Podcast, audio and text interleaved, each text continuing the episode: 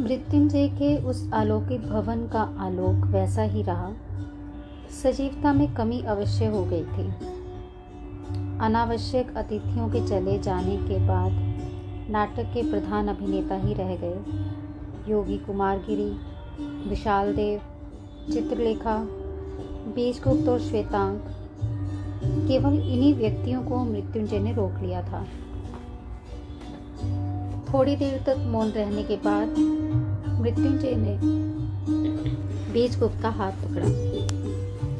उन्होंने भरे हुए गले से कहा, सामंत बीजगुप्त, इस उत्सव में एक बड़ा रहस्य छिपा था और उस रहस्य से तुम्हारा बड़ा घनिष्ठ संबंध है। इतना कहकर उन्होंने यशोधरा की ओर अर्थ भरी दृष्टि से देखा। बीजगुप्त के मुख का रंग उतर गया। चित्रलेखा मुस्कुराई। और मुझे पूर्ण आशा है कि वृद्ध मृत्युंजय की बात अस्वीकृत न होगी। मृत्युंजय के भावों की था, प्राय सब व्यक्तियों ने पा ली थी।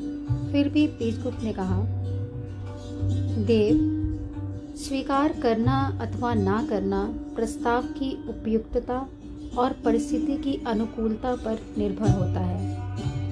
आपका प्रस्ताव जैसा होगा, उसके अनुसार मेरा उत्तर भी होगा। मृत्युंजय ने कुछ देर तक सोचा। बीजगुप्त, तुम्हारा विवाह अभी तक नहीं हुआ है। बीजगुप्त ने सुना और चित्रलेखा की ओर देखा। क्या उत्तर दे? वह यह निर्णय ना कर सका। बात ठीक थी, पर साथ साथ बीजगुप्त के मतानुसार गलत भी थी।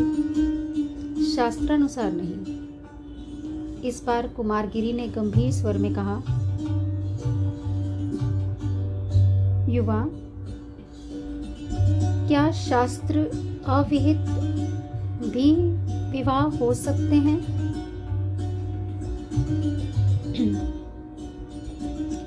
बीजगुप्त ने कहा, स्त्री और पुरुष के चिरस्थायी संबंध को ही विवाह कहते हैं। कुमारगिरी हंस पड़े। कुमारगिरी हंस पड़े। पर विवाह शब्द समाज द्वारा निर्मित है। शास्त्र, स्त्री और पुरुष के संबंध को पवित्र बनाकर समाज में मान्य करा देता है। बीजगुप्त तुम अर्थ सत्य की शरण ले रहे हो। बीजगुप्त ने उसी गंभीरता से कहा, योगीराज, सत्य आधा नहीं होता, वह पूर्ण होता है। पर यह तर्क वितर्क का समय नहीं है, इसलिए इस समय उत्तर देना अनुचित होगा। इतना कहकर बीजगुप्त ने मृत्युंजय से कहा, आर्य मैंने कहा था कि मेरा विवाह शास्त्र अनुसार नहीं हुआ है। इसको स्पष्ट कर देना आवश्यक होगा। लोक की दृष्टि में मैं अविवाहित हूँ, पर मैं वास्तव में विवाहित हूँ। चित्रलेखा मेरी पत्नी है। यद्यपि चित्रलेखा का पाणी ग्रहण मैंने शास्त्र अनुसार नहीं किया है, और समाज के नियमों के अनुसार कर भी नहीं सकता हूँ, फिर भी मेरा और चित्रलेखा का संबंध पति और पत्नी का सा है। मैं प्रेम में विश्वास करता हूँ और ऐसी स्थिति में मेरा अब विवाह करना असंभव है क्योंकि मेरे प्रेम की अधिकारिणी कोई दूसरी स्त्री नहीं हो सकती। जिस समय बीजगुप्त यह कह रहा था, उसकी दृष्टि नीचे थी। मृत्युंजय ने कहा बीजगुप्त तुम्हारा कहना संभव है, उचित हो। पर जिस समय लोग तुमको अविवाहित कहता है, उस समय तुम अविवाहित हो। रही विवाह करने की बात, वहाँ तुमसे मैं तुम्हारा ध्यान इस ओर आकर्षित करा सकता हूँ कि विवाह पुत्रोत्पत्ति के लिए होता है और इसलिए आवश्यक है। चित्रलेखा की संतान बीजगुप्त की संतान ना होगी और ना वह संतान बीजगुप्त की उत्तराधिकारी ही हो सकती है। कभी इस पर भी विचार किया है? वास्तव में बीजगुप्त ने इस पर विचार ना किया था। बीजगुप्त ने इसका कोई उत्तर ना दिया। यह उसके लिए बिल्कुल नई समस्या थी। मृत्युंजय इस बार चित्रलेखा की ओर मुड़े। देवी चित्रलेखा तुम विदुषी हो, तुमसे अधिक कहना व्यर्थ है। तुम बीजगुप्त की परिस्थिति को अच्छी तरह से समझती हो। चित्रलेखा अभी तक मौन थी, इस बार उसने उत्तर दिया, आर्य श्रेष्ठ, तुम्हारा कथन सर्वथा उचित है। मैं समाजच्युत नर्तकी ही हूँ। बीजगुप्त की पत्नी होना मेरे लिए असंभव है। ऐसी स्थिति में मैं वह करने को प्रस्तुत हूँ जिससे बीजगुप्त का भला हो। पर आप इतना जानते हैं कि ऐसा करने में मुझे बड़ा त्याग करना पड़ेगा।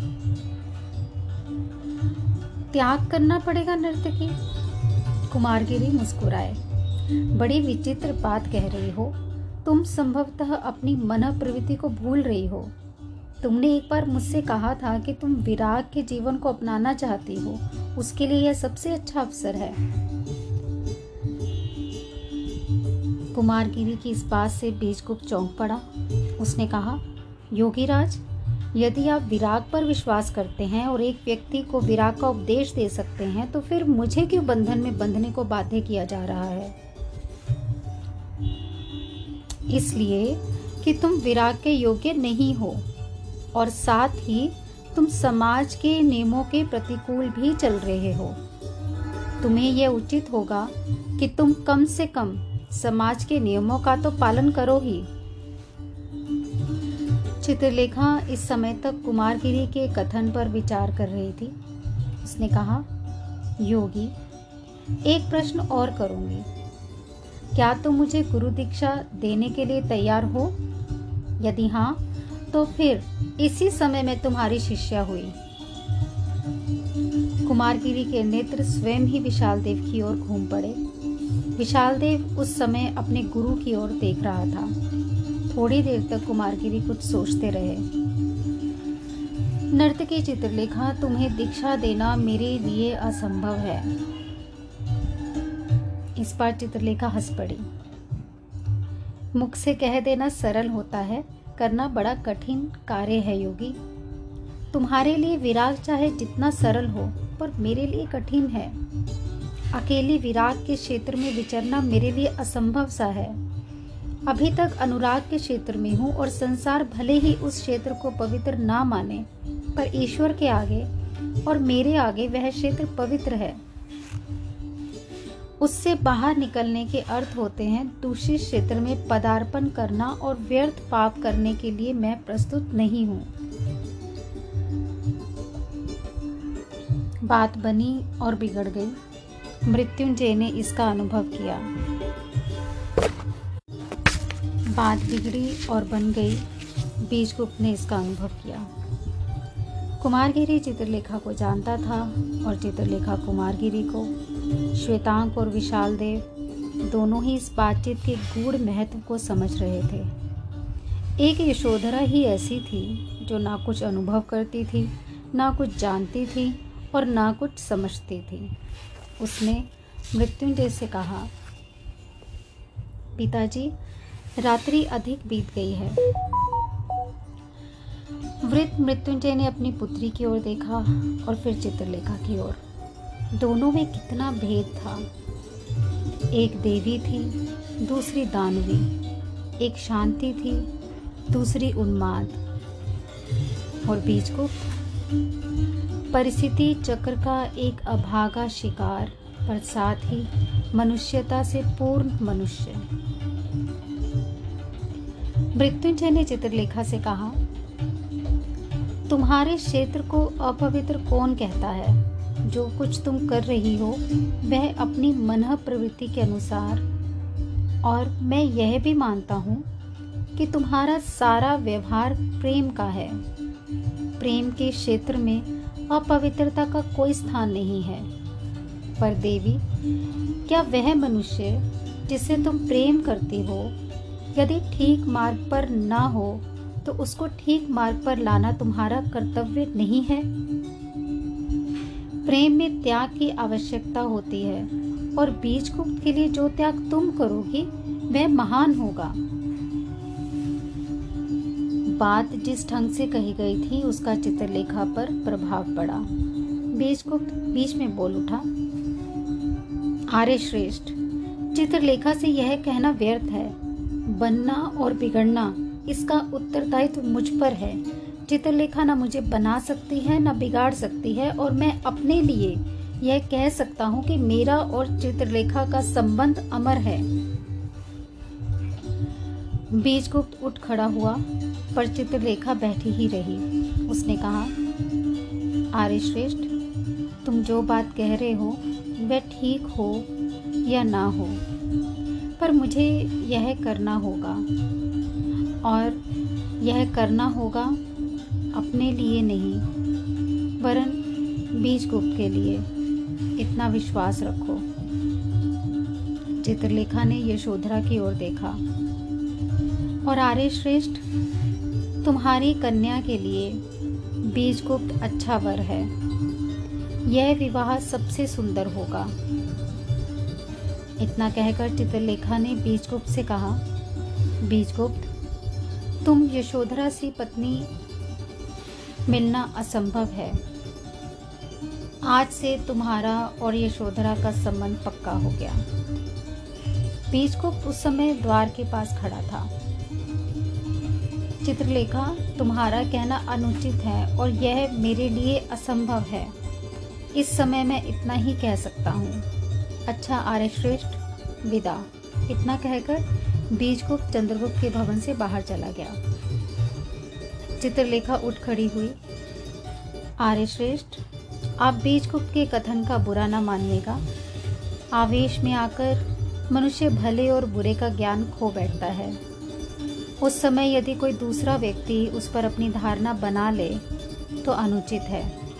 मैं आपको इतना विश्वास दिलाती हूँ कि बीजगुप्त का और आपकी कन्या का संबंध बहुत श्रेष्ठ होगा और इस संबंध का होना आवश्यक भी है।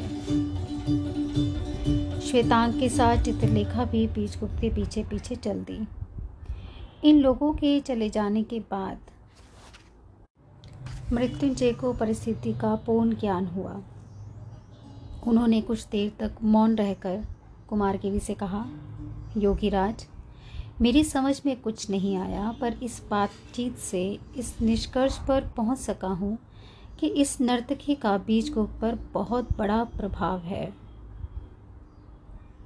यह अनुमान उचित है। और साथ ही नर्तकी चित्रलेखा का हृदय बहुत स्वच्छ है। इस पर कुमारगिरी मौन ही रहे। उनकी आँखें न जाने क्यों आप ही आप विशाल देव की ओर उठ गईं। विशाल देव मन ही मन मुस्कुराया। मृत्युंजय ने फिर कहा, योगीराज, क्या बीजगुप्त पर अधिक दबाव डालना उचित होगा? प्रश्न यह है। चित्रलेखा कह गई है और जो कुछ वह कह गई है उसे पूरा करेगी इतना विश्वास है। फिर भी अब यह इच्छा होती है कि बीजगुप्त को छोड़ ही दिया जाए, क्योंकि चित्रलेखा के मन को आघात पहुंचेगा। इस बार कुमारगिरी बोले, चित्रलेखा के मन को आघात पहुंचेगा, इस पर मैं विश्वास नहीं कर सकता। बहुत संभव है कि चित्रलेखा स्वयं ही बीजगुप्त को छोड़ देने पर प्रस्तुत हो और ऐसी अवस्था में बीजगुप्त का जीवन संभल जाएगा। मैं तो यहाँ तक कहूँगा कि चित्रलेखा से बीजगुप्त का संबंध टूटना ही उचित है। कुमारगिरी उठ खड़े हुए और कहा, मृत्युंजय, यशोधरा के लिए बीजगुप्त से अच्छा वर तुमको ना मिल सकेगा, यह समझ रखना।